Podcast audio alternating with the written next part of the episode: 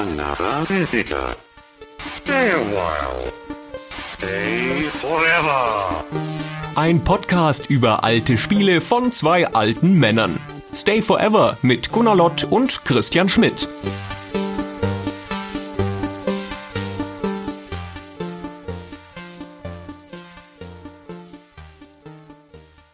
Hi Gunnar. Hallo Christian. Ich dachte mir, machen wir mal wieder zwischendrin was anderes. Reden wir mal über eine Art Metathema und zwar über unsere Wissenslücken. Über die Dinge, die uns fehlen. Denn wir sprechen ja sehr viel über alte historische Computerspiele und das mit großer Kennerschaft. Aber kein Mensch auf dieser Welt, nicht mal wir beide, Gunnar, können alle Spiele kennen, die es da draußen gibt. Und heute öffnen wir mal diese Mördergrube unseres Herzens und sprechen darüber, was wir alles nicht wissen. Ich weiß nicht, wovon du sprichst. Sprich für dich selber. okay, dann wird das ja eine sehr einseitige Offenbarung heute. es ist ganz schön abgefahren. Es war deine Idee und ich habe mich ein bisschen schwer getan, damit zu überlegen, was Wissenslücken sind in meiner Wahrnehmung. Mhm. Also logischerweise Spiele, die ich nicht gespielt habe, klar. Aber auch Spiele, die ich nur ganz kurz mal gespielt habe, um mir eine Meinung zu bilden oder Spiele, die ich gar nicht spielen will. Mhm. Und das ist so ein bisschen die Zwiespalt, in der ich mich bei der Auswahl meiner kleinen Liste von den größten Wissenslücken befunden habe. Da sind Spiele bei oder manchmal Genres fast, die ich gar nicht spielen will. Und aber auch ein paar Sachen, die ich wirklich noch auf der Liste habe zum Nachholen. Okay, die gleiche Frage hatte ich mir auch gestellt und ich habe für mich entschieden, dass Spiele oder auch ganze Spielgenres, die einfach nicht meins sind, dass ich die nicht in diese Liste aufnehme, weil ich habe zum Beispiel wenig Bezug und wenig Ahnung von Flugsimulation. Da bin ich vermutlich nicht alleine damit, aber da gibt's natürlich große, wichtige Klassiker, die ganze Flight Simulator Serie von Microsoft über die Falcon Serie und die ganzen Microprose Spiele und so weiter, aber es ist einfach nicht meins. Und deswegen habe ich sowas ausgeklammert. Ja, wir haben uns vorher festgelegt, dass wir so zehn Spiele aufnehmen. Genau. Und die größeren Flugsimulationen sind bei 12 bis 14. die, lasse ich jetzt wegfallen. Ich finde, die liegen so ein bisschen dazwischen. Ich habe so ein paar gespielt. Vor allen Dingen früher auf dem C64 und in der frühen DOS-Zeit und dann irgendwie nicht mehr und dann vermisse ich es aber auch nicht, ehrlich gesagt. Ja, Falcon 4, danke, brauche ich nicht. Okay. Ja, also ich bin sehr gespannt vor allem, ob wir überhaupt irgendwelche Überschneidungen haben in dieser Liste, ob da auf unserer beiden Liste was vorkommt, weil ich glaube, dass wir uns doch in vielerlei Hinsicht sehr gut ergänzen, was das Wissen von Spielen angeht. Und wir haben ja auch in der Vergangenheit bei Stay Forever schon Spiele gehabt, MacWarrior zum Beispiel, mit denen ich bisher keine Berührung hatte, aber von denen mir klar war, das ist eine wichtige Serie. Und ich bin mir auch ziemlich sicher, dass einige von den Dingen, die bei mir in der Liste stehen, in Zukunft mal bei Stay Forever behandelt werden. Und da freue ich mich drauf. Es ist immer schön, diese Lücken zu schließen, gerade wenn sie historische Relevanz haben. Aber genug der Vorrede, dann steigen wir mal ein. Und ich überlasse natürlich höflicherweise dir den Vortritt. Wovon hast du denn keine Ahnung? Meine offensichtlichste im Kontext von Stay Forever und auch bekannteste Lücke ist das Övre der Firma Sierra. Ei, ei, ei, ei. Ja, das ist ja mein Klassiker. Ich habe nachgedacht, wie viel Sierra-Spiele ich gespielt habe und es sind eine ganze Menge, aber es gibt ja immer noch viel mehr. Ja? da gibt's so einige, ja, das stimmt. Von den Leisure Suit Larrys habe ich so, glaube ich, hm, drei gespielt, zwei oder drei. Oh, immerhin. Und alle nicht gemocht. Und dann auch nicht die Lust gehabt, die alle nachzuholen. Dann habe ich von den Space Quests ein oder zwei gespielt. Boah, lächerlich, fürchterlich. Oh Gott, nicht gemocht. Dann habe ich die beiden Gabriel Knights gespielt und dann endet's auch schon. Ich bedauere das alles nicht. Ich muss auch nicht nochmal Police Quest spielen. Doch, doch, das musst du, Gunnar. Ja, das, das kann ich, ich dir schon mal versprechen. Ja, okay, also bis ich nicht dazu gezwungen werde, muss ich das nicht noch spielen. Aber die große Lücke, der Elefant im Raum, ist natürlich die Quest for Glory Serie. Oh mit das Beste auch, was Sierra hervorgebracht hat. Genau, und da habe ich auch wirklich Lust, diese Lücke mal zu füllen. Ob das jetzt warten muss, bis wir sie in einem Podcast behandeln oder ob ich das vorher schon mal mache, das weiß ich noch nicht. Okay. Aber das zeugt natürlich nicht nur von Ahnungslosigkeit, dass du diese ganzen Sierra-Spiele nicht gespielt hast, sondern auch von einfach schlechtem Geschmack, wenn du sie alle nicht mochtest. Also wenn ich zurückgucke, wir gehen jetzt auf die hundertste Folge Stay Forever zu und wir haben bisher nur drei Sierra-Spiele oder Serien besprochen. Das ist ja lächerlich wenig. Und vier Lucas Arts Adventures schon im Vergleich dazu. Also dir ist klar, was da jetzt jetzt in Kürze kommen muss, zwingend. Ja, oder machen wir so eine Sierra-Sammelfolge für den ganzen Rest. Den ganzen Quatsch. genau. Wobei ich bin ja auch eines Besseren belehrt worden, weil du hast mich ja schon früh dazu zwingen wollen, Colonel's Bequest zu spielen. Mhm. Und dann hat's ja noch bisschen gedauert, bis wir das dann wirklich mal in einer Folge behandelt haben. Und das hat mich bereichert.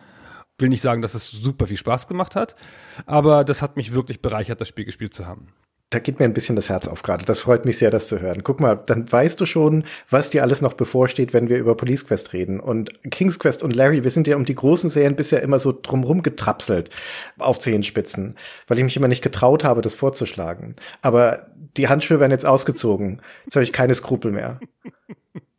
Ja, Quest for Glory soll man ja wirklich mal spielen, habe ich gehört. Wenn man nichts spielt, dann das. Das ist aber natürlich auch der größte Brocken. So ein Adventure kannst du ja recht stringent durchspielen, aber das sind ja Rollenspiel-Adventures, also da steckt schon Arbeit drin. Ja, aber da reicht doch einer, oder? Da muss man nicht die ganze Serie spielen. Kennst du einen, kennst du alle, sag ich immer. Nee, die sind tatsächlich auch sehr gut. Also der Dreier fällt deutlich ab, der hat aber ein interessantes Szenario. Aber insbesondere, also der ersten muss man natürlich, weil es der Urvater der Serie ist, aber der zweite und der vierte, das ist wie bei Star Trek-Filmen. Immer die geraden Zahlen sind super. So ist es bei Quest for Glory auch. Wobei der fünfte auch toll ist. Und der erste auch. Und der dritte geht auch. Also, wir haben einiges vor. Ich merke es schon. Ich freue mich schon so. Okay, dann sag ich mal eine meiner Wissenslücken. Ich pack gleich mal den großen Brocken hier auch auf dem Tisch, weil es geht nicht nur um irgendein Spiel, sondern es geht um das beste Spiel aller Zeiten, das ich nicht kenne, zumindest wenn man Metacritic glaubt. Wenn du da guckst nach den besten Spielen aller Zeiten, dann steht da seit der Existenz von Metacritic seit Ewigkeiten immer das gleiche Spiel oben und das ist Zelda Ocarina of Time mit einem Metacritic-Schnitt von 99. Das wird bei einer 100er Skala auch ziemlich schwer zu toppen sein. Also vermutlich wird es auf alle Zeiten da oben stehen. Und das ist ein Spiel von der Plattform, die an mir auch komplett vorbeigegangen ist, der N64. Leider nun auch eine Plattform, wo diverse Klassiker so auf der Konsolenseite drauf sind. Und ich werde nachher auch noch einen weiteren in meiner Liste haben, kündige ich schon mal an. Aber dieses Spiel von 98, das ist halt schon das große Ding, ne? weil das taucht auf den meisten Listen von besten Spielen aller Zeiten auf. Das war so ein wegweisendes Spiel für Nintendo, für den N64, für die Zelda-Serie. Ich habe mit Begeisterung A Link to the Past gespielt das vorherige Zelda auf dem SNES, e aber das sind ja fünf Jahre dazwischen. Das Ocarina of Time bis das kam ja die längste Lücke jemals in der Zelda-Serie bis heute. Und dann hat es diesen riesigen Sprung gemacht mit der 3D-Grafik, dem Stil, der neuen Perspektive, dadurch ein ganz anderes Kampfsystem, ganz viele neue Steuerungselemente, die es auch erfunden hat. Also es ist ein technisch faszinierendes Spiel, es ist ein inhaltlich faszinierendes Spiel, es soll ganz tolle Spielmechanik haben, super Spielfluss, tolle Welt und so weiter. Und ich habe von all dem keine Ahnung. Und ich kann noch mit dazu sagen, dass ich mal versucht habe, vor ein paar Jahren es nachzuholen in einem N64-Emulator. Aber erstens ist das schon mal nicht das Gleiche, wenn du es nicht auf der Original-Hardware spielst und auch so in der Zeit verpasst hast, also so wirklich komplett verpasst hast. Und dann bin ich irgendwie nicht mehr reingekommen. Ich habe es nach einer Stunde aufgegeben und dachte, ich verstehe es nicht. Ich verstehe nicht, wie das das beste Spiel aller Zeiten sein soll. Das ist ja lustig. Ich hätte gedacht, das ist voll dein Spiel. Vielleicht ist es das auch. Aber ich habe ja. irgendwie, vielleicht hatte ich nicht die Ausdauer in diesem Moment oder so, aber mit Muße, einem ruhigen Wochenende, idealerweise in einem wirklichen N64 dastehen, ja, vielleicht wäre es das nochmal. Ich glaube fest, dass es dein Spiel ist. Das sehe ich schon daran, dass es mir nicht besonders gefallen hat. Aha, du schwimmst da gegen den Strom. Ich springe jetzt gleich mal ein bisschen in meiner Liste vor und sage auch, dass die Zelda-Teile nicht meine Stärke sind. Mhm. Ich bin ganz spät zu Zelda eingestiegen. Also ich bin sicher, ich habe mal das SNES Zelda kurz angefasst, aber auf keinen Fall gespielt. Und dann, als ich bei der GamePro Chefredakteur war, also 2002, bin ich dann bei Zelda eingestiegen, weil die Leute gesagt haben, jetzt ist mal Schluss, Gunnar, jetzt machst du mal hier. Und wir haben hier zufällig gerade ein aktuelles Zelda-Spiel. Da kannst du ja mal sehen, wie die so sind. Hier ist Wind Waker. Und dann bin ich mit Wind Waker in die Zelda-Serie eingestiegen.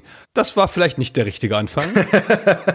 das ist ja schon so ein bisschen off, sehr kindlich, ein bisschen downgetuned schon ein gutes Spiel, hat mir schon gefallen, aber jetzt auch nicht der Überkracher. Und dann haben sie gesagt, so, jetzt hast du mal Blut geleckt hier, jetzt gehst mal zurück, dann nimmst mal Majora's Mask und vor allen Dingen Ocarina of Time. Und dann habe ich ein bisschen Majora's Mask gespielt, das war nicht mein Fall. Und dann habe ich ein bisschen Ocarina of Time gespielt. Und ich verstehe schon, warum das alle mögen. Es ist irgendwie nicht mein Spiel. Da muss man so rumrennen und Sachen machen, das ist irgendwie nicht mein Spiel.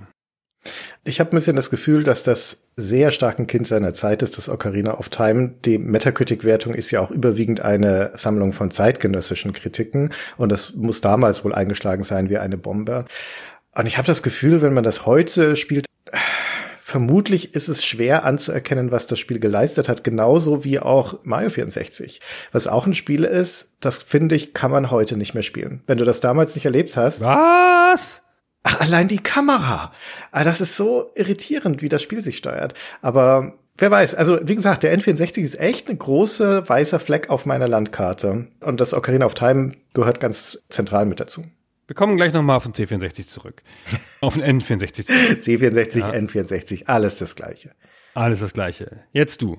Ich habe ja jetzt schon mit Zelda weitergemacht. Ja, okay, gut. Dann, wo wir gerade bei Plattformen und weißen Flecken sind, das ist ja auch bekannt für Hörer unseres Podcasts, dass meine Heimcomputer-Plattform als weißer Fleck der Amiga ist. Und da gibt es ja auch ein ganzes Övre von Werken, die so Amiga-spezifisch sind. Aber ich habe jetzt mal ein bisschen exemplarisch ein Spiel rausgegriffen, das steht auf meiner Liste von Spielen, die ich immer schon mal spielen wollte, total weit oben, weil ich das Gefühl habe, dass das ein Spiel ist, das mir voll gefallen müsste. Und aus irgendeinem Grund kam ich nie dazu. Und das ist It Came from the Desert von Cinemaware. Und das steht für mich auch ein bisschen exemplarisch für dieses Gesamtwerk von Cinemaware, weil außer Defender of the Crown, das wir beide ja schon ausführlich besprochen haben, kenne ich nichts von Cinemaware. Obwohl viele von ihren Spielen auch auf PC zum Beispiel rausgekommen sind. Aber die haben ja viele so cinematische Spiele gemacht, The King of Chicago und Sinbad and the Throne of the Falcon oder Wings ist ja zum Beispiel auch eines der bekannteren, vermutlich sogar der populärsten Amiga-Spiele von Cinemaware. Aber das, was ich am faszinierendsten finde, so vom Setting und von dem ganzen Look, ist dieses It Came from the Desert. Und es hat ja auch diese kuriose Mischung aus Adventure das aber gleichzeitig in Echtzeit läuft und wo es so einen richtigen Zeitverlauf gibt und du kannst es auch verlieren und Actionspiel und es hat dieses coole Riesenameisen-Szenario, das von Mikola inspiriert ist, also von diesem Schwarz-Weiß-Horrorfilm aus den 50ern und das sieht spitzenmäßig aus, wie so viele von den Cinemaware-Spielen. Auch so von der ganzen Farbwahl, von der Art, wie das ganze Szenario da visualisiert ist. Also das sieht aus wie was, was ich sofort spielen möchte. Und wie gesagt, irgendwie es ist noch nie passiert. Ey, wenn du Amiga Klassiker nachspielst, dann ausgerechnet dieses Spiel? Das ist doch echt, also ich fand, das ist ein Blender. Ja. Okay, also wir alle sind immer Wehrspiele, meinst du? Ja, die sind ja alle nicht so gut. Ja. Also alles, was man gegen Defender of the Crown sagen kann, ist ja hier auch. Es ist halt eine Kollektion von Minispielchen und von Pseudo-Action und so, die nicht funktioniert und so einem Adventure-Modus mit Dialogen, der das zusammenhält man kann das schon spielen, weil einen die Grafik durchträgt und das coole Setting.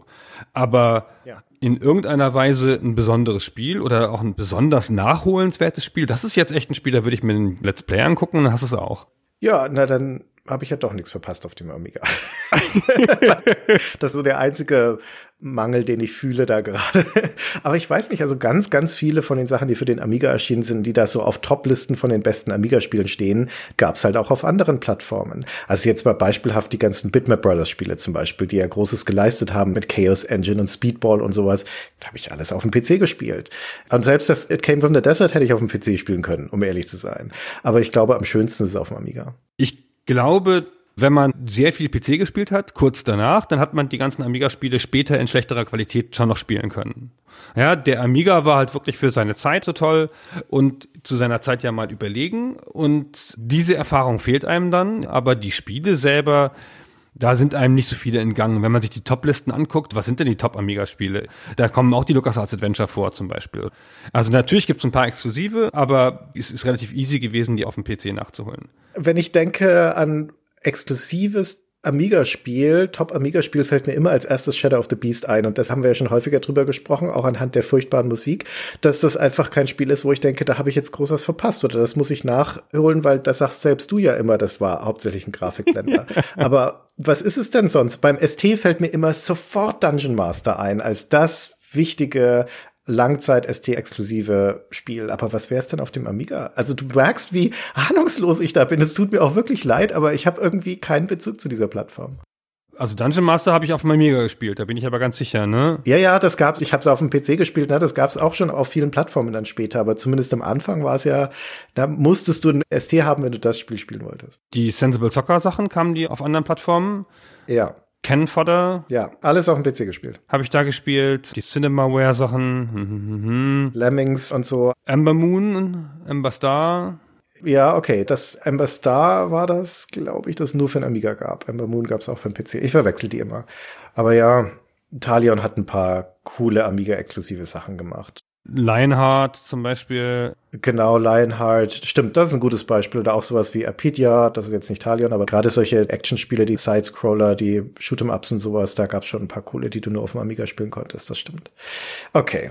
Ja, wie gesagt, die Plattform ist schon noch ziemlich eingeholt worden danach, aber man muss ja bedenken, was für eine unfassbare Vielfalt es zu der Zeit gab. Und das war schon besonders. So, Okay, machen wir weiter. jetzt ich. Ich habe eine wirkliche Lücke, also eine richtige Lücke, die ich auch unbedingt mal füllen muss, die mir aber schwerfällt, weil das Spiel so alt ist. Ich habe nie Rogue gespielt, das erste. Au, das ist ein guter Punkt. Da könnte ich mich anschließen. Steht zwar nicht auf meiner Liste, aber habe ich auch nicht. Das war. Es ist so ein bisschen so, dass ich ein paar von den Spielen dieser Art gespielt habe, ohne jetzt zu wissen, dass das Roguelikes sind. Ich habe super lange mit wahnsinniger Begeisterung Ancient Domains of Mystery gespielt, Adam, und dann da so ein paar Spiele in dieser Richtung. Wirklich mit viel Freude, aber erst viel später, ich glaube in den 2000ern erst. Und dann habe ich angefangen, als dann die Roguelike-Varianten in der modernen Zeit, so mit FTL und Darkest Dungeon auch auf eine Art und solchen Spielen, eins meiner modernen Lieblingsgenres, würde ich sagen. Und dann habe ich gedacht, lass uns nochmal zurückgehen in Gedanken und nochmal alte Sachen angucken. Und das Rogue bin ich nicht nochmal reingekommen. Das war dann irgendwie zu off mit der ASCII-Grafik und so. Aber das muss ich mir nochmal analytisch angucken. Das ist echt ein guter Punkt. Was für dich Atom war, war für mich NetHack. Das habe ich lange und gern gespielt und das geht ja auf Hack zurück und das wiederum geht auf Rogue zurück. Also ja, und wir hatten, glaube ich, bei Gelegenheit auch schon mal über Moria gesprochen, was ja auch aus dieser Ära eines von den großen bekannten Spielen war. Also diese ganze Geschichte, da gibt es ein ganzes Subgenre, das einfach zu alt ist, als dass ich es gespielt hätte. Und das stimmt, das müsste man mal nachholen. Also ich finde, man hat ja mit so Sachen wie NetHack und Adam die grundlegende Spielerfahrung mal erfahren. Deswegen habe ich jetzt auch nicht so das ganz krasse Gefühl, dass mir sowas richtig fehlt in der Herleitung moderner Spiele. Ich kann mir da schon so einen Reim drauf machen, wo das Genre herkommt und so, aber ich habe das Gefühl, ich möchte da noch mal richtig eintauchen in die ganz alten Sachen, auch Moria noch mal in Ruhe spielen und mir das noch mal von vorne her erschließen und nicht wie bisher von hinten her. Also das würde ich sagen, ist eine richtige Lücke und da habe ich auch Lust drauf. Also weil die Rogue-Spiele haben mir bis jetzt alle wahnsinnigen Spaß gemacht. Okay. Dann ist das nächste, das bei mir auf der Liste steht, Panzergeneral von 94 von SSI. Und das habe ich auch stellvertretend rausgesucht für dieses Genre der Wargames. Das kommt ja von den Miniaturen, also vom Tabletop aus den späten 70ern, 80ern auch auf dem Computer. Und gerade SSI war eine Firma, die hat ja massenhaft von diesen Wargames rausgebracht. Also so typische Hexfeld-Rundenstrategie mit historischem Setting. Und für mich kondensiert das alles Mitte der 90er in dieser Panzergeneral-Serie. Da hat zwar SSI parallel immer noch sowas gemacht wie Great Naval Battles und Steel Panthers und ihr Wargame Construction Set, aber irgendwie überstrahlt dieses Panzergeneral alles und ich habe nie irgendeines von der Serie gespielt. Auch nicht die Ableger, die dann kamen, das Pacific Admiral oder Star General, das ist dann im Science Fiction oder Fantasy General, in Fantasy, wie der Name schon sagt. Das sollen ja alles gute Spiele sein. Aber vor allen Dingen die Hauptserie soll sehr, sehr gut sein. Und irgendwie habe ich das Gefühl, da fehlt mir was, weil das also erstens so ein Bezugspunkt ist für gute, klare, zugängliche historische Rundenstrategie, die ja auch noch diese interessante Kampagne hat, wo du auch Einheiten mitnimmst und Erfahrung gewinnst über Zeit. Und das ist so ein schön lesbares Spiel. Ne? Das sieht gar nicht so unzugänglich aus. Es ist aufgeräumt, es hat schöne große Einheitengrafiken und so weiter. Und es wirkt ja bis heute nach. Wir haben heute ein Studio wie Slytherin, die 2011 das Panzerkorps rausgebracht haben oder gerade letztes Jahr ist Fantasy General 2 rausgekommen und abgefeiert worden.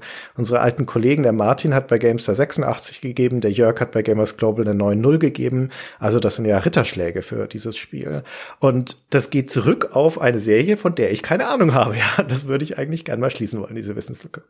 Das ist ja lustig. Die habe ich alle gespielt. Ich habe die immer so ein bisschen als Bastardisierung dieser Wargaming-Tradition empfunden. Also ich kannte die Wargames schon, als sie noch in kleinen finnischen Clubs gespielt haben. Aber jetzt, wo die jeder hört, ne, da interessiert mich das nicht mehr. Und eine Zeit lang habe ich da so drauf geschaut und fand die nicht so tief. Aber das sind natürlich super klar zugängliche Spiele, die sich gut erklären, die klare Regelwerke haben und die auch wirklich toll sind. Ich bin irgendwo ausgestiegen in den späteren, aber so die ersten drei oder so habe ich mit viel Freude gespielt. Bist du so ein Wargaming-Snob? Sind dir die nicht tight genug, die Panzergeneralspiele? ja, ich weiß auch nicht. Ich habe eine Zeit lang wirklich versucht, diese Wargaming-Sachen zu lieben. Und ich habe so eine militaristische Ader. Wir kamen ein, zwei Mal dazu bei den MacWarrior-Sachen und so. Und ich habe da schon grundlegend an Militärhistorie schon irgendwie Freude. Aber ich bin da nicht so talentiert für. ja, da habe ich auch ein bisschen Angst davor. Aber ja, da müsste man wirklich mal spielen. Mir war zum Beispiel auch nicht klar, da geht schon los, dass das Spiel ja deswegen Panzergeneral heißt, also auch im Englischen, weil du da die deutsche Seite spielst im Zweiten Weltkrieg, also die deutschen Panzer und in der Kampagne dann tatsächlich auch, wenn du richtig gut spielst, die USA dann überfallen kannst, also das Kriegsglück auch beeinflussen. Also das faszinierend und das ist eines von den Dingen, wo ich sagen würde, da bin ich mir ziemlich sicher, dass diese Serie irgendwann bei Stay Forever in einer Hauptfolge auftauchen wird. Ja, da machen wir mal eine Folge zu, glaube ich auch. So, die nächsten Sachen, die ich habe, sind alle viel peinlicher. Ich habe nicht so grundlegende Ahnung von MMOs. Ich nenne jetzt mal EverQuest als Kulminationspunkt der Spiele, von denen ich keine Ahnung habe in dem Bereich, weil ich habe EverQuest schon gespielt, eins und zwei, aber echt nur ganz kurz reingespielt. Und das einzige MMO, das ich vergleichsweise lang gespielt habe, ist World of Warcraft und Anarchy Online ein bisschen und Dark Age of Camelot und so. Und danach fast nichts mehr. Und auch World of Warcraft habe ich so abgebrochen, wie man mit dem Rauchen aufhört. Da habe ich gedacht, so, hm, es ist jetzt zwei Wochen, an denen du jeden Abend zwei Stunden gespielt hast. Das geht dir direkt in die Schlafenszeit und in die Zeit, in der du Spiele spielen müsstest, weil du bist nochmal Spieleredakteur. Spiel was Unterschiedliches, lern was, hol die Klassiker nach, ne? spiel die anderen Sachen, die Testmuster der anderen Redakteure. Hör auf, dieses eine Spiel zu spielen. Und dann habe ich das abgebrochen, so in, was weiß ich, Level 30 oder so, 40, weiß ich, irgendwie sowas, in einem der niederen Level und habe dann noch zweimal jeweils mit den Add-ons Rückschläge erlitten und bin dann nochmal so bis Level 20 oder so gespielt. Und dann habe ich das, wie gesagt, wie eine Sucht abgelegt und habe es auch nie wieder angefasst. Aber das ist doch gar nicht so schlecht. Dann hast du bei World of Warcraft zumindest die World of Warcraft Erfahrung gemacht, bis hin zur Bindungskraft, die das Spiel hat. Ja, ja. World of Warcraft habe ich nie gespielt. Das heißt, es müsste eigentlich in dieser Liste sein. Aber erstens ist es zu neu und zweitens bedauere ich nicht, dass ich es nicht gespielt habe. Aber ich würde mich anschließen. Mein Spiel, das hier auf der Liste steht bei den MMOs, ist Ultima Online. Aus genau den gleichen Gründen. Mir fehlt diese frühe MMO-Erfahrung. Ich habe dann die erste richtig längere und tiefere MMO-Erfahrung in den 2000ern gemacht mit Anarchy Online. Aber dieses Ultima Online schmerzt mich doppelt. Zum einen, weil es nämlich die eine Ausprägung des Ultima-Universums ist, die ich nicht kenne. Sonst kenne ich ja alles in dieser Serie. Und zum anderen, weil das natürlich auch so ein Ursprung ist. Nicht das erste MMO, aber das erste wirklich populäre und große. Das, wo sich diese Spielerfahrung so richtig rausgebildet hat. Und das Ding ist, das ist eine Erfahrung, die ist auch nicht mehr nachholbar. Ich kann jetzt It Came from the Desert anschmeißen und mir vorstellen, wie das war, damals das zu spielen und komme da einigermaßen daran. Aber bei so einem MMO, erstens, wie das damals gewesen sein muss, sich da einzuwählen, die Internetverbindung über Modem gibt's schon gar nicht mehr heutzutage, die Urversion gibt's nicht mehr, die Community gibt's nicht mehr. Das ist eine Erfahrung, die ist nicht wiederholbar. Für immer verpasst. Und das tut weh. Das macht überhaupt keinen Sinn. Da kann ich noch so viel mich einlesen, da kann ich Videos schauen, kann ich versuchen, das Ultima Online gibt's immer noch, kann ich versuchen, es heute zu spielen. Ich werde da nicht rankommen an diese Erfahrung. Das ist einfach vorbei. Ja, die MMOs sind weg, das stimmt. Ultima Online habe ich auch mal reingeschaut, aber ich bin auch einfach nicht gebaut für MMOs. Es ist schon kein Zufall, dass das erste MMO, das ich wirklich, wirklich mit Begeisterung gespielt habe, World of Warcraft ist, was einfach mit grundlegenden MMO-Regeln bricht. Hm. Vor allen Dingen auch in Bedienbarkeit. Es war auch das erste MMO, das man richtig gut solo spielen konnte und so. Also ich vermisse das jetzt nicht in meinem Leben, MMOs an sich. Bin auch ganz froh, dass ich davon wieder losgekommen bin damals. Aber ich kann von mir nicht sagen, dass ich ein Experte für das Genre wäre und ich wüsste da gern mehr. Ich hätte da gerne breitere Erfahrung für mich, so in meinem Expertentum. Und wie gesagt, das kann man nicht mehr gut nachholen, selbst wenn man jetzt noch mal ein paar Spiele spielen könnte. Das ist alles sehr zeitgebunden Gerade auch so, wie du sagst, bei Ultima, ey, dann gab es keinen Server für Europa, dann musste man das auf amerikanischen Servern spielen, mit amerikanischen Communities. Alles eine ganz andere Erfahrung, auch was man über Communities lernt. Ja, heutzutage hat man Wenn man Community sagt, ist ja das zweite Wort immer schon toxisch. Ja, also ah, League of Legends spielen. Oh nee, die toxische Community. Dieses und jenes spielen. Alle Spiele irgendwie angefasst, alle Spiele irgendwie schwierig durch die Community. Und damals war die Community das, weswegen man das gespielt hat.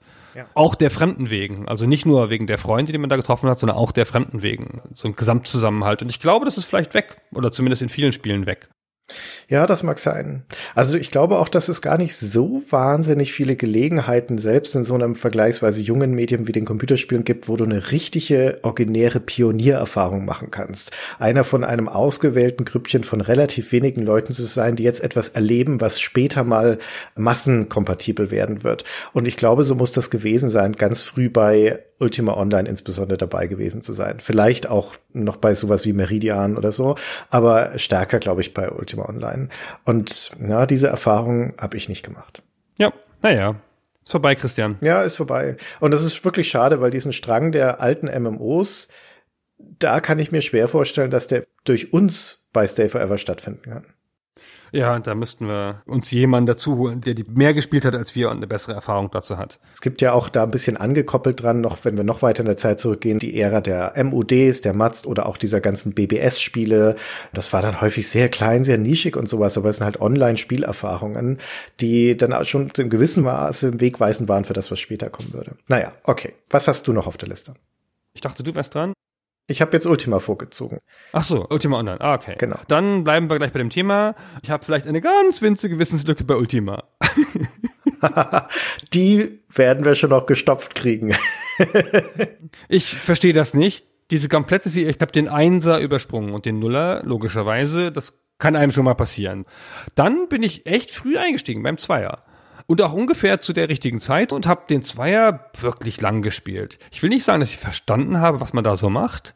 Ich habe so ganz absurde Erinnerungen, habe ich bestimmt schon mal erzählt, dass ich so Bootsketten gebaut habe, damit ich trockenen Fuß von einem Kontinent zum anderen laufen konnte und so und fand das ganz toll und habe daraus aber nicht abgeleitet, dass man vielleicht Teil 3, 4, 5, 6, 7 oder 8 spielen müsste.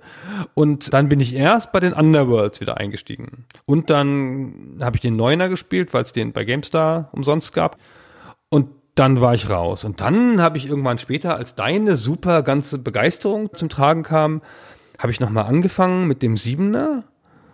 Und das ist mir nicht mehr erklärlich. Ich weiß nicht, was das soll, was daran jetzt so toll ist. Ah, das tut mir so leid für dich. ah Mann, Ultima 7 verpasst zu haben. Wie traurig. Ja, ich weiß auch nicht. Also ich muss das noch mal vielleicht irgendwann in der Rente ja noch mal versuchen. Aber ich habe zu dem Siebener keinen Zugang mehr gefunden, also aus der Jetztzeit heraus. Ja, der ist ja schon durch bei Stay Forever, aber wie wäre es mit Ultima 6? Auch ein fantastisches Spiel. Ultima 5. Ich habe doch gedacht, muss man da nicht mit 4 anfangen? Ja, eigentlich ja. Wenn du es dir wirklich nochmal erarbeiten willst, kannst du, glaube ich, die ersten drei Teile ganz gut überspringen und mit mhm. dem vierten einsteigen. Also ich hätte auch Lust, die ersten drei nochmal zu spielen. Da hätte ich sogar richtig Lust zu. Aber den Vierer wäre jetzt ein logischer Wiedereinstiegspunkt für mich, glaube ich. Ja. Da reicht aber bei den ersten drei Teilen entweder ein stichprobenartig eins davon oder du spielst die PC-Version des ersten Teils. Das war quasi so ein Remake von 84 von dem Urteil. Das ist auch noch vergleichsweise gut spielbar. Aber ja, das verstehe ich, dass das eine Wissenslücke ist. Hm. Ja, ja, Mai. Ja. Aber da ergänzen wir uns, glaube ich, einfach in der Hinsicht. Ja, ja, überhaupt passen unsere Lücken ganz gut zusammen. Mal schauen, ob die nächste auch passt. Da bin ich mir nämlich überhaupt nicht sicher, wie du dazu stehst. Aber die Firma Square Enix, das ist ja einer der großen Publisher unserer Tage, große japanische Firma, und die ist 2003 entstanden aus der Fusion von Square und Enix. Und das Werk von Square kenne ich vergleichsweise gut. Bei Super Stay Forever habe ich mit Fabian schon Final Fantasy VI behandelt oder sowas wie Secret of Mana. Also gerade diese Final Fantasy Serie, die so das große Uhrwerk von Square ist. Die kenne ich einigermaßen. Aber dieser Enix-Zweig, deren große Serie ist ja Dragon Quest und ich habe noch nie in meinem Leben irgendein Dragon Quest gespielt. Und das ist eine Serie, da ist vor zwei Jahren der elfte Teil erschienen, also die lebt bis heute, die hat riesige Menge von Fans, die sammelt das Lob links und rechts ein. Es soll wohl eine der großen alten Rollenspielserien sein, gerade der großen alten JRPGs. Und ich habe also so absolut keinen Schimmer davon. Ich kenne die Mythologie der Serie nicht. Ich könnte dir noch nicht mal genau sagen, wie sie aussieht. Ich musste jetzt einen Screenshot googeln von den alten NES-Versionen. Die gibt's ja seit 86. Es gibt Final Fantasy nur, weil es Dragon Quest gibt. Final Fantasy ist entstanden, weil die bei Square Dragon Quest gesehen haben, wie erfolgreich das ist und sich gesagt haben, hm, sowas können wir auch machen. Aber wie gesagt, ich muss den Screenshot googeln, das sieht super attraktiv aus, finde ich, für ein NES-Spiel. Das sieht aus wie etwas, was ich spielen will. Aber ich hab's nicht. und ich glaube, da habe ich dann immer halt ein bisschen Angst davor. Das ist genau wie bei Final Fantasy auch. Das ist ja dann so ein Monolith heutzutage, diese Serie. Wo fängst du da überhaupt an? Macht es überhaupt Sinn, dann da nochmal bei den Ur-Dragon Quests einzusteigen, zumal das ja Rollenspiele sind, die hast du auch nicht in der Stunde durch, sondern da musst du ja dann damit rechnen, dass du in jedem Teil Wochen versenken musst. Also selbst wenn ich es mir jetzt erarbeiten wollte, wäre ich schon ratlos, wo ich überhaupt die Tür öffnen soll. Das habe ich auch. Das ist bei May Platz 5 auf meiner Liste. Ah, okay. Ich würde es noch ein bisschen breiter fassen. Ich bin nicht so gut mit japanischen Rollenspielen. Und das liegt aber auch daran, dass ich da fast nichts richtig gemocht habe bislang. Ich bin bei Final Fantasy erst mit Teil 7 eingestiegen und habe die davor ausgelassen, auch den Sechser, den du besprochen hast. Ich habe dann noch so Einzelerfahrungen, Chrono Trigger, Grandia, Suikoden. Suikoden ist fast meine Lieblingsserie. Noch nie gehört. Aber dann wird's echt total dünn dahinter. Ja, Dragonfest noch nicht mal angefasst, bin ich so auf deinem Stand. Wie sah das nochmal aus? Ach so, wie alle. Und Is oder riesige Serien, ja, Dutzende Teile insgesamt, alles nicht meins. Das stimmt, ja. Fantasy Star zum Beispiel auf dem Mega Drive, auch da die große Serie auch nie gespielt. Hätte ich auch Lust drauf. Sieht auch voll attraktiv aus, finde ich. Also ich finde, die sehen alle total attraktiv aus und ich habe auch so für die Art von Narration immer irgendwie schon was über. Also bis auf ganz wenige Ausnahmen gefällt mir diese Spielmechanik halt nicht. Wir haben ja Chrono Trigger besprochen mit dem Fabian und das war halt toll. Die Spielmechanik kam mir viel näher, die Kämpfe waren viel dynamischer, es gab kein Gegrinde durch Zufallskämpfe und so, es war alles irgendwie straight. Und dieses ganze Elende, auch was man aus Final Fantasy Spielen kennt, dieses Elende über die Karte laufen, Zoom, weil du ins Monster gelaufen bist. und dann hast du so einen Kampf, wo sich alle sauber gegenüber aufstellen und einer springt immer nach vorne und haut dem anderen auf die Nase. Ich weiß nicht. Also das gefällt mir nur in ganz seltenen Teilen so richtig gut. Ich weiß schon, warum das seine Meriten hat, aber ich habe immer empfunden, dass die westlichen Rollenspiele mir näher liegen. Ja, das ist vermutlich eine Frage der Prägung. Die JRPGs, da habe ich auch vergleichsweise spät erst den Zugang dazu gefunden, dann angefangen, mir da einen Teil davon zu erschließen, gerade über die Final Fantasies. Und das ist schon eine Spielerfahrung, die mir liegt. Ich habe auch nichts gegen Grind. Da kann ich schon ganz gut mich dann durchboxen. Aber es ist halt einfach so ein riesiger Korpus von Werk, der dahinter steckt. Und es sind halt alles so Klopper. Ne? Deswegen ist es so eine Pick Your Battles Geschichte. Du musst halt schauen, was du da tatsächlich spielst. Weil ich glaube, alles nochmal sich zu erschließen ist total unmöglich. Genau wie ganz ähnlich zum Beispiel auch die Fire Emblem Serie. Habe ich stichpunktartig gespielt, fand die super toll. Aber das alles, das gesamte Werk nochmal nachzuholen, da wirst du ja verrückt. das ist einfach viele sehr umfangreiche Spiele. Die sind ja auch erst ganz spät hier erschienen. Ich bin auf irgendeinem Gameboy, Gameboy Advance, glaube ich, bin ich damit eingestiegen. Und das war ganz, ganz, ganz toll. Eine fantastische Erfahrung. Und habt ihr auch seitdem mal wieder gespielt. Ich habe sogar neulich das Mobile Game ausprobiert. Aber jetzt die alten Teile nochmal nachzuholen, würde ich auch nicht machen. Also das braucht man nicht. Ich habe gleich zu meiner, ich lasse die japanischen Rollenspiele mal aus für den Rest meines Lebens, wenn es irgendwie geht, habe ich gleich noch eine Ausnahme in meinem nächsten Punkt, aber erstmal bist du dran. Okay, dann springe ich mal schnell auf den C64. Das ist eine Plattform, mit der ich, auch wenn ich selber keinen hatte, trotzdem groß geworden bin. Und ich habe dann doch erstaunlich viele C64-Spiele gespielt. Wenn man so Listen anschaut von den bekanntesten, populärsten Spielen, da kann ich doch sehr, sehr viele Haken Haken setzen. Aber eine Sache, die ich sehr bedauere, weil auch das eine Art von Spiel ist, die ich eigentlich schon immer mal nachholen wollte, ist Seven Cities of Gold und der Nachfolger Heart of Africa. Wir haben ja neulich über Mule gesprochen von Daniel Bunton. Dieses Seven Cities of Gold ist das erfolgreichste Spiel von Daniel Bunton. Und ich kenne es gar nicht, obwohl es eigentlich die Art von Genre ist, nämlich Erkundungsstrategie, Rundenstrategie, die ich sehr gerne mag. Das ist so eine Art Proto-Colonization, könnte man sagen, wo du als Spanier ein Schiff steigst und rüberfährst in die neue Welt und dann die erst erkundest und versuchst zu besiedeln und da auch zu wirtschaften und Konflikte treten auf und so weiter. Und es hat dieses coole Element der Zufallskarten, dass du immer wieder ein neues Spiel starten kannst. Es generiert dir eine neue Welt und du kannst dann wieder versuchen, die zu erschließen. Und es klingt super faszinierend, wie gesagt. Ich glaube auch, dass das was ist, was mir gut gefallen würde. Ich weiß nicht, wie zugänglich das heutzutage noch ist, aber das ist halt ein Werk, auf das auch immer mal wieder Bezug genommen wird, wenn es um diese Globalstrategiespiele geht, weil das Seven Cities of Gold wohl ein Spiel war, das auch neue Dinge eingeführt hat, die dann später Standards geworden sind für diese Art von Spiele. Und auch aus dieser Perspektive, glaube ich, sollte ich es echt mal nachholen. Ja, da machen wir eine ganze Folge drüber, Christian, über die beiden Spiele, vielleicht zusammen. Ich bin ganz, ganz krasser Fan von denen gewesen. Beide episch gespielt. bin ich ganz sicher, ob die noch gehen heute. Und ich habe die auch sehr viel einfacher in Erinnerung als Colonization. Also viel mehr Exploration, zumindest mal das Heart of Africa, wo meine Erinnerung an die Spielerfahrung ein ewiges Laufen über die Karte ist und weiterlaufen und weiterlaufen und gar nicht so viel Gestaltungsspielraum war. Also bei Seven Cities of Gold war es ein bisschen mehr. Also ich glaube, die sind nicht gut gealtert und ich glaube, die verträgt man heute nicht mehr. Aber spielen müssen wir die auf jeden Fall nochmal. Also wie gesagt, mit meinen Lieblingsspiele zu der Zeit. Ich traue mich gar nicht, sie anzufassen. Okay. Ja, das ist doch auch eine gute Wahl. Das werden wir auf jeden Fall mal auf die Liste setzen. So, und jetzt mache ich eine Ausnahme zu der Tatsache, dass ich keine japanischen Rollenspiele mehr spielen will und nenne mal eins, das ich jetzt wirklich dieses Jahr mal nachholen will. Also mit Folge oder ohne Folge. Und das ist nämlich Earthbound. Ah, ich hatte es auf meiner Auswahlliste stehen und habe mich dann dagegen entschieden. Aber ja, bin ich voll bei dir. Also das ist ein Super NES-Spiel aus der Mother-Serie. Es ist Mother 2. Der Name schon, ey. Ja. Es ist eine Trilogie und ist auch vorbei. Ja, gibt's nicht wieder. Das ist eine Geschichte, die über diese drei Teile erzählt wurde und dann endet. Und ich bin gar nicht sicher, es ist halt ein Rollenspiel, aber auch eine Rollenspielparodie auf eine Art. Es ist lustig, es spielt in der Jetztzeit, es nimmt aber typisch Rollenspielmechaniken seiner Zeit auf. Es versucht aber auch manchmal auf die einen neuen Take zu finden und mal zu was Lustiges und Surrealistisches. Ich habe mir mit viel Freude dazu auch Videos angeguckt und so, habe aber noch gar nicht das jemals angefasst. Und ich glaube, es ist mühsam, weil es natürlich auch die typischen Sachen von japanischen Rollenspielen hat, die mir vielleicht nicht gefallen. Das ist, glaube ich, heutzutage eine mühsame Erfahrung. Aber ich will es auf jeden Fall nochmal spielen. Okay, da schließe ich mich an. Aber das wäre ja dann ein Thema bei Super Stay Forever. Da kann es ja immer nur einer von uns spielen. Naja, ja. Mal gucken. Müssen wir ausboxen. Muss mal gucken, ob der Fabian, wenn er das nicht kennt, dann machen wir einfach mal eine Folge zusammen. Hm.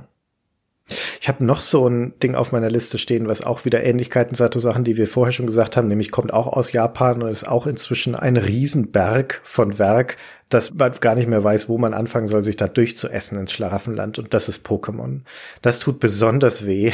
Also es ist nicht nur eine riesige Franchise, eine Crossmediale, sondern es ist ja einfach ein Teil der Jugendkultur der 90er und 2000er.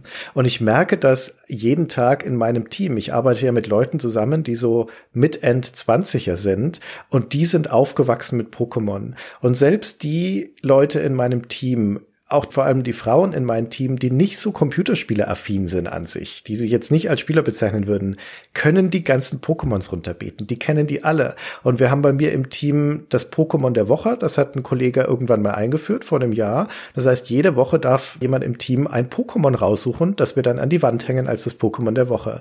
Und immer wenn ich wieder an der Reihe bin, so alle sechs, sieben Wochen, dann muss ich immer peinlich berührt den Random Pokémon Generator im Internet anwerfen. Entschuldigung. Und dann so tun, als hätte ich, als hätte ich mich aus dem Tiefe meines Herzens entschieden, jetzt gerade diese Woche war ich wieder dran und da hat der Generator Kleinstein ausgeworfen. Hat noch nie gehört, noch nie gesehen, aber dann sagte ich, ja, natürlich ist jetzt Kleinstein dran, es wird höchste Zeit, dass wir Kleinstein hier an die Wand hängen.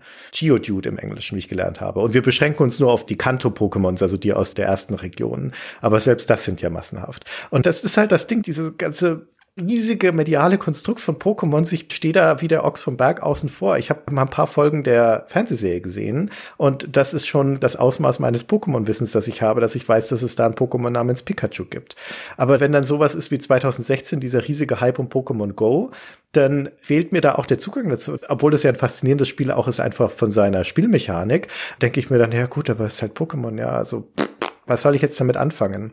Und mich schmerzt da weniger das Spiel, also ich glaube, dass von dem, was ich von dem Spiel weiß, das spielmechanisch von dieser Mischung aus rollenspieliger Erkundung und dann diesen Taktikkämpfen, dass mir das nicht sonderlich viel geben wird. Ich glaube, das könnte ich mir 0, nix erschließen, so spielmechanisch. Aber dieses ganze Franchise-Ding drumherum, diese ganzen Pokémons, diese ganze Mythologie und alles. Dieses Tauschen auch von Pokémons, weil die Serienteile ja immer in zwei Varianten erscheinen, das fehlt mir halt einfach alles. Und dadurch verstehe ich einen Teil dieser moderneren Jugendkultur nicht. Und das merke ich immer wieder, dass da wirklich eine Lücke klafft. Das ist ja peinlich. Das ist ja lustig. Ich habe den, glaube ich, auf dem Gameboy gespielt, aber nur so angefasst und gedacht, boah, was ist denn das für ein Kinderscheiß? Ist nichts für mich. Und war auch nicht meins. Richtig gespielt habe ich das Rubin und Saphir das erste Mal. Und zwar war ich da halt schon wieder bei der GamePro. Da kam halt gerade Rubin und Saphir raus und dann dachte ich, naja, komm, ich habe einen langen Flug in die USA, nimmst du jetzt mal mit auf den GBA. 2003 vielleicht und dachte, na ja, und dann nimmst du noch was Richtiges mit, falls du damit nach einer Viertelstunde durch bist mit dem Kinderquatsch. so. Und dann hatte ich so ein richtiges Erweckungserlebnis, weil das sind ja richtig tiefe, umfassende Rollenspiele. Ja. Ja, also das war mir so von meinem bisschen da mal anfassen und bisschen mal gucken nicht klar gewesen. Und da habe ich da mit großer, super Begeisterung Ewigkeiten gespielt. Also ich bin jetzt nicht so in dieses Franchise-Ding eingestiegen mit Tauschen und so, aber ich habe da noch schon noch eine ganze Weile auch die nächsten Mal immer ausprobiert, aber nie wieder so eine Faszination gehabt wie mit Rubin und Saphir. Und dann kam es erst wieder, als meine Tochter in dem richtigen Alter war und dann äh, so selbstverständlich einfach in das Franchise-Ding eingestiegen ist. Und da haben wir zusammen Serie geguckt und dann haben wir zusammen Pokémon Go gespielt. Und Pokémon Go mit dem Kind ist natürlich der Hammer. Dann sind wir durch die Stadt gegangen die ganze Zeit und haben Pokémons gefunden, Ewigkeiten, stundenlang rummarschiert und uns unterhalten und überlegt, was wir als nächstes machen und so und wo wir jetzt hingehen. Ach komm, da hinten, das nehmen wir noch, das Gym. Und Pokémon Go habe ich dann auch eine ganze Weile selber weitergespielt. Und das fand ich eine, ist jetzt nicht eine typische Pokémon-Erfahrung, aber ganz schön krass. Also wie super das war und was das für eine Community war am Anfang. Gibt's ja heute noch. Ich fahre manchmal an bestimmten Stellen in Karlsruhe vorbei am Fahrrad und dann stehen da 20 Leute und fangen Pokémons. Ich so, Hä, was macht ihr denn hier? Alle verrückt oder was? und dann war das ja so, dass man die Pokémons dann eher in bestimmten Gegenden fängt. Und da hatte ich auf meinem Handy bei Pokémon Go Berliner Pokémons. Und da hat meine Tochter damit voll angegeben auf dem Karlsruher Spielplatz. Sehr gut. Die, die alle noch nicht gesehen hatten. Aber mit Kindern kommt man da ganz gut wieder rein, weil man da dann auch nochmal so grundlegende Sachen angucken kann. Na, dann muss ich ja nur noch ein paar Jahre warten, bis unsere alt genug ist und vielleicht öffnet sich die Tür zum Pokémon-Universum dann doch noch für mich. Ja, ja, das kann schon noch gut sein. So, ich habe auch noch eine große japanische Wissenslücke. Ich muss es zugeben, es beginnt 1987 mit Mega Man und mhm. geht dann noch Ewigkeiten weiter mit allen möglichen Mega Man-Spielen. Also die Mega Man-Franchise, zitiere ich jetzt hier wortwörtlich aus der Wikipedia, die Mega Man-Franchise umfasst 132 Spiele mit 30 Millionen verkauften Einheiten. 132? Ja, das letzte im Jahr 2018 mit Mega Man 11. Aber über alle möglichen Plattformen und Battle Network und Legends und X und Zero und Erbleger galore. Und das ist ja einfach begonnen als so ein Jump'n'Run, vielleicht ein Jump'n'Gun, ja, also auch so mit Schießen und Springen und Endgegnern und so schon drin. Ein bisschen das Besondere war, dass man die freie Wahl hatte, welche Levels man angehen kann und ziemlich viel Wert gelegt auf Feuerwaffen, wo du immer wieder neue gekriegt hast und dann eine Auswahl hattest. Habe ich irgendwie einfach verpasst. Ist nichts an dem Spielen falsch. Ich habe, glaube ich, mal zur GamePro-Zeit in irgendeins reingeschaut. Kann man gut spielen. Ist irgendwie einfach bin ich zu spät drauf gekommen, dass es die auf der Welt gibt und dachte dann, ach komm, ja, das letzte Mal Mega Man aus, dann hast du gleich 132 Spiele gespart. Kann ich nachvollziehen, habe ich auch nie eins gespielt. Da hängt bei mir auch immer so eine Hürde davor, weil ich irgendwie im Hinterkopf habe, dass wenn du Mega Man sagst, dass dann der Gesprächspartner sofort antwortet, oh, sauschwer, weil die angeblich so schwierige Spiele sind. Ja, ja, das kann gut sein. Hm. Da denke ich mir immer, muss ich jetzt auch nicht unbedingt nochmal nachholen. Ermutigt mich jetzt auch nicht. Man könnte schon noch mal in eins reingucken, hätte ich schon Lust zu. Aber jetzt erstmal, vielleicht hat jemand eine Empfehlung, ja? Welches von diesen 132 Spielen ist denn die beste Spielerfahrung? Soll ich mit dem ersten anfangen oder mit einem späteren? okay. Das nächste auf meiner Liste ist ein bisschen spezieller, aber so aus spielhistorischer Sicht ist es ein super relevanter Titel, der nicht nur an mir, sondern ich glaube an vielen Europäern vorbeigegangen ist und das ist The Oregon Trail. Dieser große amerikanische Lernspielklassiker, der dort ein Riesending war und bei uns kennt man es nicht, weil das, glaube ich, bei uns überhaupt nie auf den Markt gekommen ist, überhaupt aber, weil es halt auch so eine amerikanische Geschichte behandelt, nämlich diese Wagentracks aus dem ostamerikanischen, mittelamerikanischen, also USA-Raum hin rüber nach Oregon, also in Richtung Westküste in der Mitte des 19. Jahrhunderts diese Wagenrouten gingen durch die Wildnis entlang dieses Oregon Trails, also des Oregon Pfads, der nach Oregon führte. Und das ist im Original ein Lernspiel, das schon in den frühen 70er Jahren als Mainframe-Version an Schulen veröffentlicht wurde von dieser Firma MECC, die es dann die ganze Zeit lang vertrieben hat, auch in die 90er und 2000er rein. Das ist ein Anbieter von Lernsoftware für Schulen insbesondere. Deswegen war das auch eben in den 70ern vor allen Dingen hauptsächlich an den Schulen zu spielen. Und für ganz viele amerikanische Kinder war die erste Berührung mit Computern und damit mit Computerspielen dieses Spiel. Deswegen ist das so in das kollektive Gedächtnis eingegangen in den USA. Und das gab es dann in den 80ern insbesondere bis und in den 90ern auf allen Plattformen, auch für den PC. Ich habe inzwischen mir im Laufe der Zeit so diese ganzen Versionen für den PC zusammen importiert aus den USA und allein von diesem ersten Oregon Trail gab es die erste Version, die zweite Version, eine Deluxe-Version, eine Windows-Version, dann kam Oregon Trail 2, 3, 4, 5, dann sind wir schon in den 2000ern und dazwischen noch diverse Ableger, Amazon Trail, Yukon Trail und so weiter. Also das ist wirklich eine ganze Franchise, die da dahinter steckt. Und das ist deswegen auch so relevant, weil das auch insbesondere im amerikanischen Kulturkreis richtig in das kollektive Gedächtnis eingegangen ist. Mit Memes sogar, You Died of Dysentery ist das geflügelte Wort aus The Oregon Trail, was zum Mem geworden ist. Dann gibt's Parodien davon. Ich habe zum Beispiel in den frühen 2010ern auf Kickstarter The Oregon Trail, so eine Zombie-Version von The Oregon Trail gebackt, was auch ganz spaßig war. Und das habe ich gespielt, ja. Also, das ist die einzige Annäherung, die ich an das Original habe. Und das würde ich doch gerne nochmal nachholen, das auch spielerisch mir zu erschließen, diese Serie. Hm. Das hatte ich auch, aber das habe ich halt einfach irgendwann gespielt. Das spielt sie ja auch in der Stunde. Ja, das mag schon sein. Ja, also es ist ja bei einigen von den Sachen in unserer Liste, die muss man halt einfach nur spielen. Aber wie gesagt, das ist ja nicht nur dieses eine Spiel, sondern es ist das Spiel in zig Versionen für zig Plattformen im Zeitverlauf und die ganze Serie, die dazu gehört. Ach so, ja. Ich habe mir eins davon rausgesucht und das einfach gespielt. Das ist genau meine Art von Spiel. Mag ich total gern. So ein simples Spiel, wo man halt über Auswahlmenüs seine Reise steuert, so ein bisschen so wie frühe C64-Spiele. Hat so ein Kaiser-Flair so ein bisschen, ne? So nicht so viel Grafik und alles mit Menüs, ja. Was willst du machen? Willst du deine Supplies angucken oder willst du auf dem Trail weitermachen? Hat mir gut gefallen. Verstehe das schon, warum das interessant ist. Zumal, wenn es geschichtlich aufgeladen ist. Mhm. Okay, du bist wieder dran. Sportspiele ich würde nicht sagen, dass ich ein Fan von Sportspielen bin. Ich habe natürlich ungefähr alles gespielt, was man in Sachen Fußball spielen kann, von Managern bis hin zu normalem Fußball und zu Actionfußball und so. Ich spiele auch heute noch gerne mal FIFA oder sowas, wenn man diesen Free-to-Play-Scheiß ertragen könnte. Aber was ich nie gespielt habe, habe nicht ein einziges Madden gespielt, weil ich mit American Football nicht so viel anfangen kann. Und Deswegen habe ich auch nicht so viele von den NHL-Spielen gespielt, halt die ersten, als sie noch richtig super waren natürlich und dann halt nicht mehr.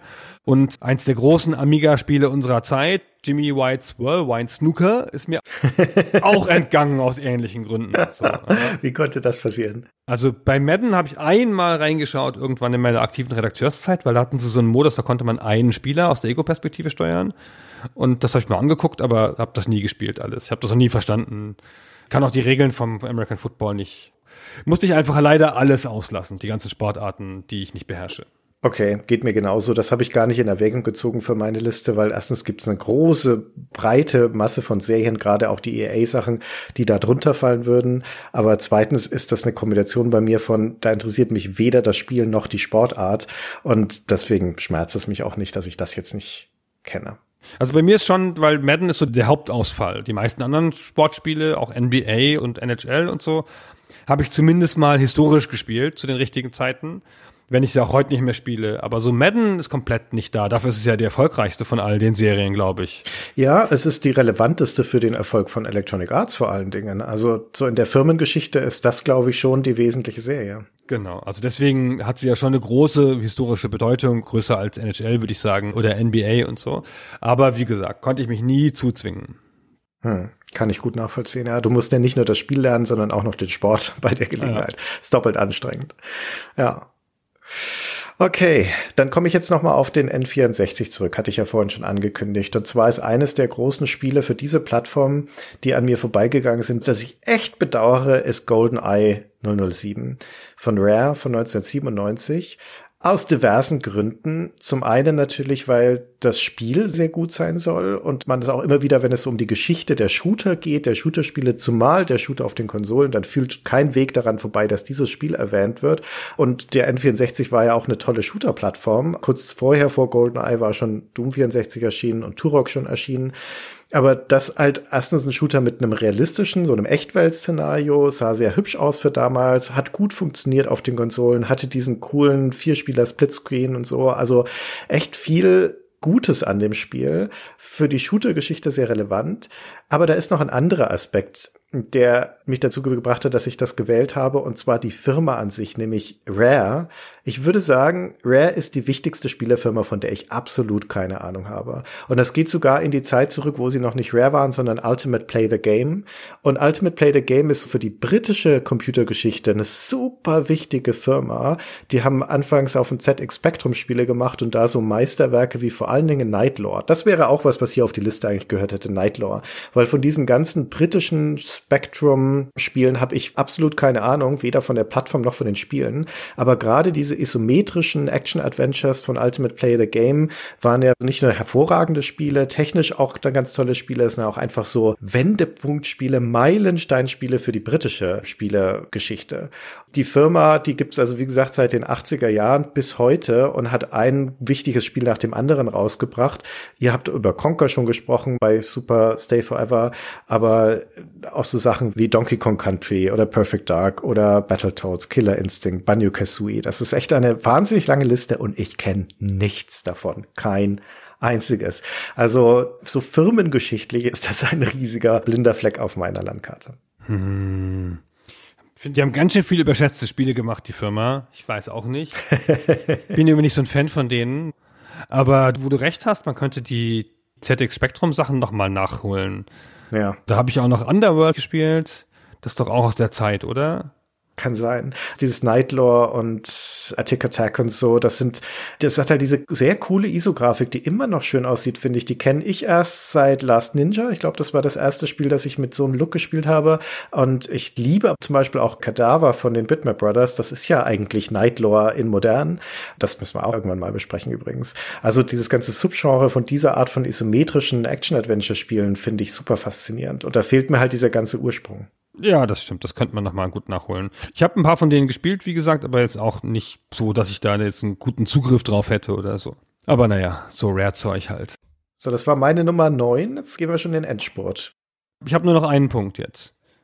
Ich spiele gerade Metroid Prime auf dem N64, weil wir gerade da den N64 gestreift haben, weil wir ja die Patrons haben abstimmen lassen und deswegen Metroid Prime die nächste Folge von Super Stay Forever ist. Kann man jetzt hier ja sagen. Und was mhm. ist das für ein super Spiel, ey.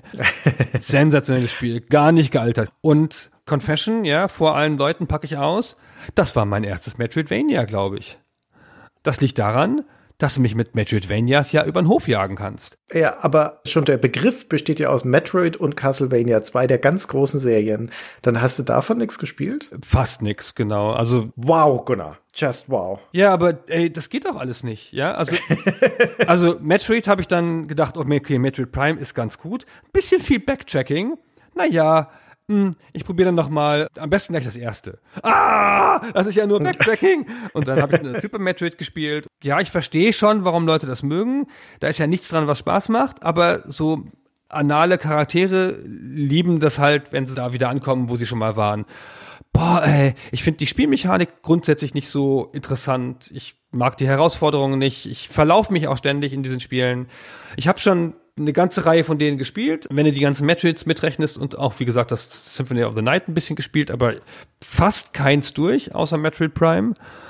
Und also so richtig gern gemocht habe ich das alles nicht. Ich hatte immer so ein Gefühl von Arbeit in diesen Spielen. Eines der besten Genres, die jemals erfunden wurden und du findest den Zugang nicht dazu. Ja. Mann, Mann, Mann. Tut mir so leid. Hm. Boah, ich finde aber auch diese, Das ist doch alles. Es ist alles super, stimmt. Okay, das gatet dich da so durch. Ah, du hast die rote Waffe nicht. Ja, jetzt kannst du nicht die rote Tür aufmachen. Dann gehst du halt weiter. Ohne blaue Tür. Jetzt gehe ich da lang. Hm, hm. Oh, hinter der blauen Tür liegt die rote Tür. Rote Waffe. Hm, gehe ich zur roten. Ah, jetzt. Hm, hm. jetzt fehlt eine weiße Waffe. Hm, hm, hm. Und dann führt dich das wie an der Nase durch diese unterschiedlichen Schlüsselsysteme oder Waffensysteme, die du dann immer brauchst, um jeweilige Türen aufzumachen. Ja, das hat dir bei Doom doch auch gut gefallen. Nee.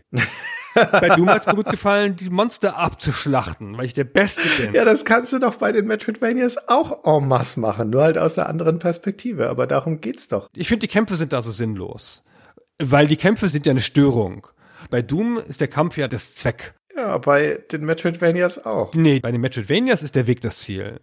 Und die Kämpfe sind alle störend. Die nerven ja bloß. Also bis auf die Bosskämpfe natürlich. Die sind ja dann oft, je nachdem, wie Bosskämpfe halt sind, so, mal ganz super und mal, oh bitte. Aber das ist ja klar. Das ist bei Spielen mit Bosskämpfen so. Aber zwischendurch ganz viel auf dem Weg und dann respawnt ja alles, weil das ist ja das Spielprinzip.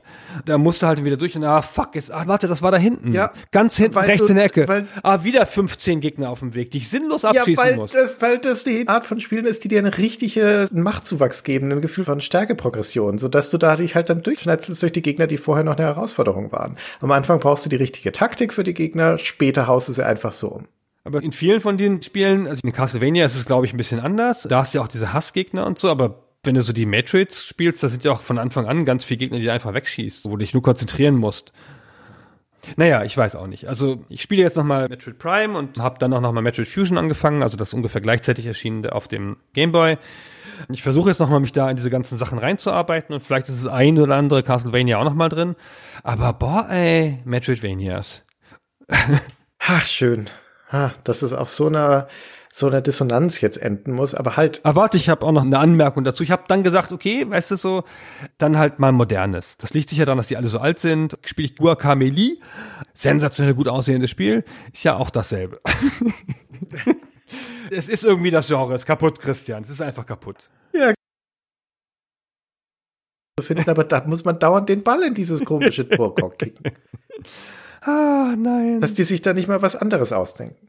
Naja, also vielleicht kommen wir ja bei meinem letzten Spiel wieder zusammen. Wobei ich aber gleich mit dazu sagen muss, dass es kein sonderlich historisch relevantes Spiel ist oder generell relevantes Spiel. Ich habe es nur deswegen in der Liste, weil es da so einen Typ gibt, der mir dauernd im Ohr liegt, wie toll das sei. Und das ist Dark Omen von 98. Und ich habe echt mit mir gerungen, ob ich das jetzt in diese Liste aufnehmen soll oder nicht, weil angeblich ist es ja ein Spiel, das man unbedingt gespielt haben muss. Mir ist nur nicht klar, warum. Und dann habe ich das doch mit reingenommen, weil ich dann halt so ein bisschen stellvertretend steht für meine ja bekannte Warhammer-Lücke. Dass dieses gesamte Warhammer-Universum inklusive der ganzen Spiele, die dazu erschienen sind, an mir vorbeigegangen ist. 40k haben wir uns schon mal rangetastet bei Space Hulk, aber Warhammer Fantasy stand noch nicht auf der Liste. Und vermutlich ist es doch irgendwann so weit, dass ich mich damit mal auseinandersetzen muss. Und dann wird's vermutlich auch Dark Omen werden. Aber ich habe wirklich keine große Ahnung von diesem Spiel, außer dass es das gibt. Und dann habe ich mal kurz in die Wikipedia reingeschaut und dann steht da sowas drin wie, das Spiel arbeitet wie sein Vorgänger ohne Basenbau und einzelne Einheiten. Und dann denke ich mir schon, ja, okay, wie soll das ein interessantes Spiel sein? Kein Basenbau, keine einzelnen Einheiten. Ah, aber der schönste Satz, der in der Wikipedia stand, war, Andererseits kann der Spieler eine bestimmte Einheit durch das Gedrückthalten eines entsprechenden Buttons moralisch unterstützen. Das ist toll. Gunnar, nichts motiviert mich mehr, dieses Spiel zu spielen, als mir vorzustellen, dass ich da einen Button gedrückt halte, um meine Einheiten moralisch zu unterstützen. Das stimmt auch gar nicht. Du musst den Button meshen. Völliger F Ach ja, das ist natürlich eine ganz andere Geschichte. Jetzt hast du mich. Ich sag dir jetzt ganz kurz in zwei Sätzen, warum das eines der besten Spiele der Welt ist. Das ist im weitesten Sinne ein Echtzeitstrategiespiel, aber du befehligst eine Söldnerarmee. Und diese Söldnerarmee stellt sich in Einheiten auf und nicht so in einzelnen Männchen, sondern halt so eine Einheit sind alle mal 20 Mann und die bewegen sich wie Einheiten. In Engstellen müssen sie so ein bisschen navigieren. Infanterie ist flexibler als Kavallerie. Du musst halt damit arbeiten. Das ist eine ganz andere Spielerfahrung als in allen anderen Echtzeitstrategiespielen, weil halt so die Mechanik von Einheiten des mittelalterlichen Krieges sonst nicht abgebildet wird. Das ist aber angereichert mit Magie und Artillerie und spektakulären Effekten.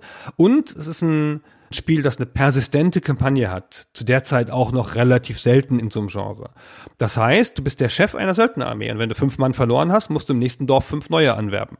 Und Das macht total viel aus. Ja, du hast diese persistente Armee, du musst immer haushalten. Jeder einzelne Mann, der fällt, ist für immer weg. Das ist ein ganz, ganz, ganz starker Effekt. Ganz super. Ja, dann haben wir uns jetzt ja die Stay Forever Folge gespart, ne? Dank dieser kurzen Zusammenfassung. Sehr gut. Ja, mehr muss man nicht wissen. Das ist einfach das beste Spiel der Welt. Und weswegen? Deshalb als ich drüber nachgedacht habe, ich habe ja, wie gesagt, diese Warhammer-Lücke, aber ich habe ja bekanntermaßen auch eine Tolkien-Lücke. Und da bin ich drauf gekommen, dass es mindestens ein Tolkien-Spiel gibt, das ich tatsächlich gerne mal nachholen würde. Und das ist The Hobbit. Dieses klassische Text plus Grafik-Adventure von Melbourne House aus den 80ern. Das liebst du doch auch, oder? Habe ich das falsch in Erinnerung? Oh, das liebe ich so. So liebe ich das. Ja, das ist viel besser. Lass uns doch da mal drüber reden. Ich habe das noch mal gespielt vor zwei Jahren oder so, weil es so toll ist. Das können wir jederzeit machen. Hm. Ja, dann müsste ich vielleicht das Buch vorher noch mal lesen. Oder überhaupt mal lesen. Nee, es geht sicher auch ohne. Ach, naja, mal schauen. Okay, das ist ja dann doch ein erschreckender Haufen von Unkenntnis, der jetzt hier zusammengekommen ist bei uns. Ja, es ist so peinlich. Wir hätten das nicht machen sollen. ja, ja. Jetzt, wo du es sagst, im Nachhinein. Naja, aber es ist guter Content, den wir gerade produziert haben, den werden wir nicht verschwenden. Wird schön live gestellt. Wir wollen ja an dieser Stelle auch eine Einladung aussprechen an euch, liebe Hörer, dass ihr ja auch mal in eurem Gedächtnis kramen könnt. Was sind denn so die Spiele, die bei euch als erstes hochbubbeln? So Namen. Habe ich bubbeln gesagt? Babbeln wollte mhm. ich sagen. Die Namen, die als erstes auftauchen bei euch von Spielen, von denen ihr wisst oder irgendwie ahnt, dass es relevante Spiele sind, der Spielegeschichte, die man vielleicht kennen sollte oder mal gespielt haben sollte, aber irgendwie kam da noch nicht dazu. Und bedauert ihr es? Ja oder nein? Fehlt euch da was? Na, das würde uns interessieren. Dark Omen zum Beispiel oder Schatten der gehörnten Ratte, wie der Vorgänger heißt. Ja, ist ja sehr wahrscheinlich, dass das die Leute nicht gespielt haben, weil warum auch? Ja, es hat ja niemand gespielt. Ey. Ach, es war so traurig. Na gut, so, dann vielen Dank fürs Zuhören. Vielen Dank, Christian, für die Offenheit. Ja, ebenfalls, Gunnar. Ja, ich sehe dich in einem ganz anderen Licht. Aber ich habe jetzt auch eine Mission. Diese Mission trägt das Sierra-Logo. Also es wird missioniert werden. Ultima auch. Ultima und Sierra. Ja, ja. Da kommen wir noch hin, Christian. okay. Danke, Gunnar. Und bis dann. Bis dann. Ciao. Ciao.